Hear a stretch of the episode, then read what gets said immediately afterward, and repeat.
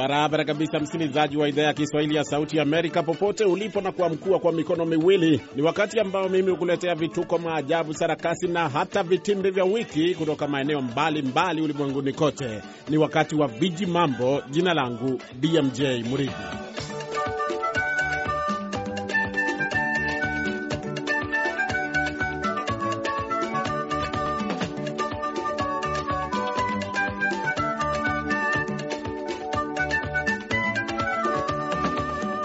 Nam, safari yetu hivi leo ya viji mambo inatupeleka moja kwa moja hadi huko nchini Kenya. Wakazi wa mji wa Voi, kaunti ya Taita Taveta, walipigwa na butwaa siku ya Alhamisi baada ya waombolezaji ambao walikuwa wamebeba mwili wa kijana mmoja kuingia kwenye duka moja la supermarket na kuacha ule mwili pale ndani. Maajabu! Waombolezaji hao, msikilizaji, ambao walikuwa wameutoa mwili huo kwenye chumba cha kuhifadhi maiti eh, huku wakazi wa mji huo wakidhani kwamba walikuwa wanapita tu ili kwenda kuuzika mwili huo, mara moja ghafla walianza kupiga mayowe wakielekea kwenye duka hilo.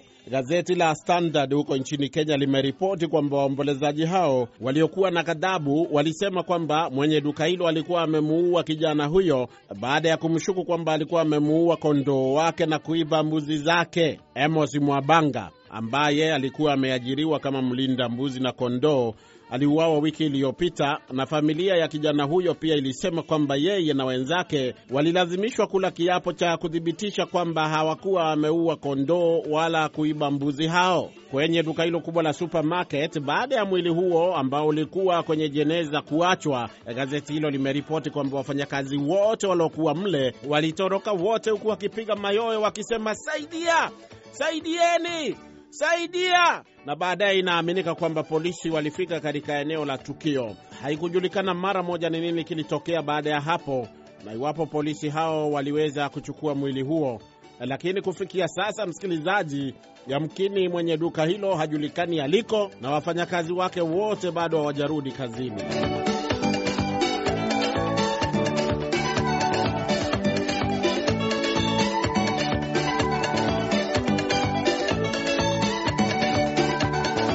Tukitoka huko Voi ambako watu wanaacha jeneza iliyo na mwili wa mtu ndani ya duka la supermarket, hebu tuone ni yapi yamejiri kwingineko.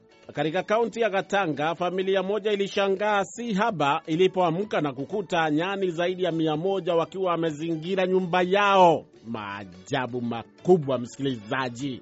Emma Njoki alikiambia kituo cha televishen cha NTV kwamba wanakijiji hawajawahi kushuhudia hali kama hiyo maishani mwao. Alisema kwamba baada ya kula mimea yote kwenye shamba la familia hiyo, nyani hao walizunguka nyumba hiyo wakionekana kuwa na ujeuri mwingi mno. Hata ukiwatisha haiendi, inafanya tu kukufanya namna hii namna hii, kuja kuja.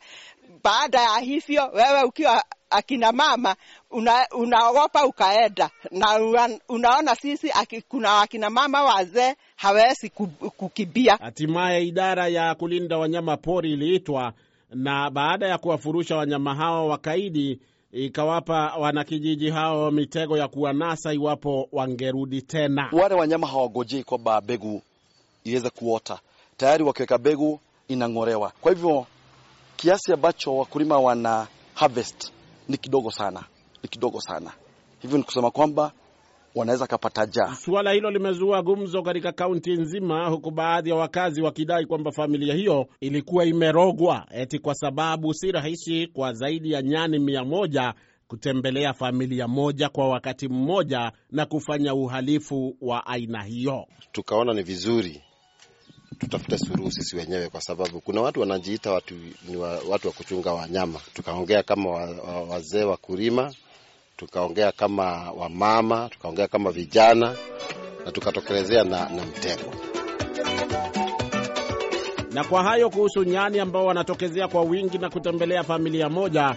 Msikilizaji, naona pale kwenye ukuta saa inaniambia ning'atuke hapa studio, nami sina cha ziada. Kipindi hiki kama ilivyo kawaida hutayarishwa na kuletwa kwako nami BMJ Muridhi, na kabla sijaondoka, kama ilivyo desturi yangu, na kuacha na kauli ya wiki hii kwamba nyani haoni kundule. Kisa na maana, dunia imejaa viji mambo. Oh, manangu, dunia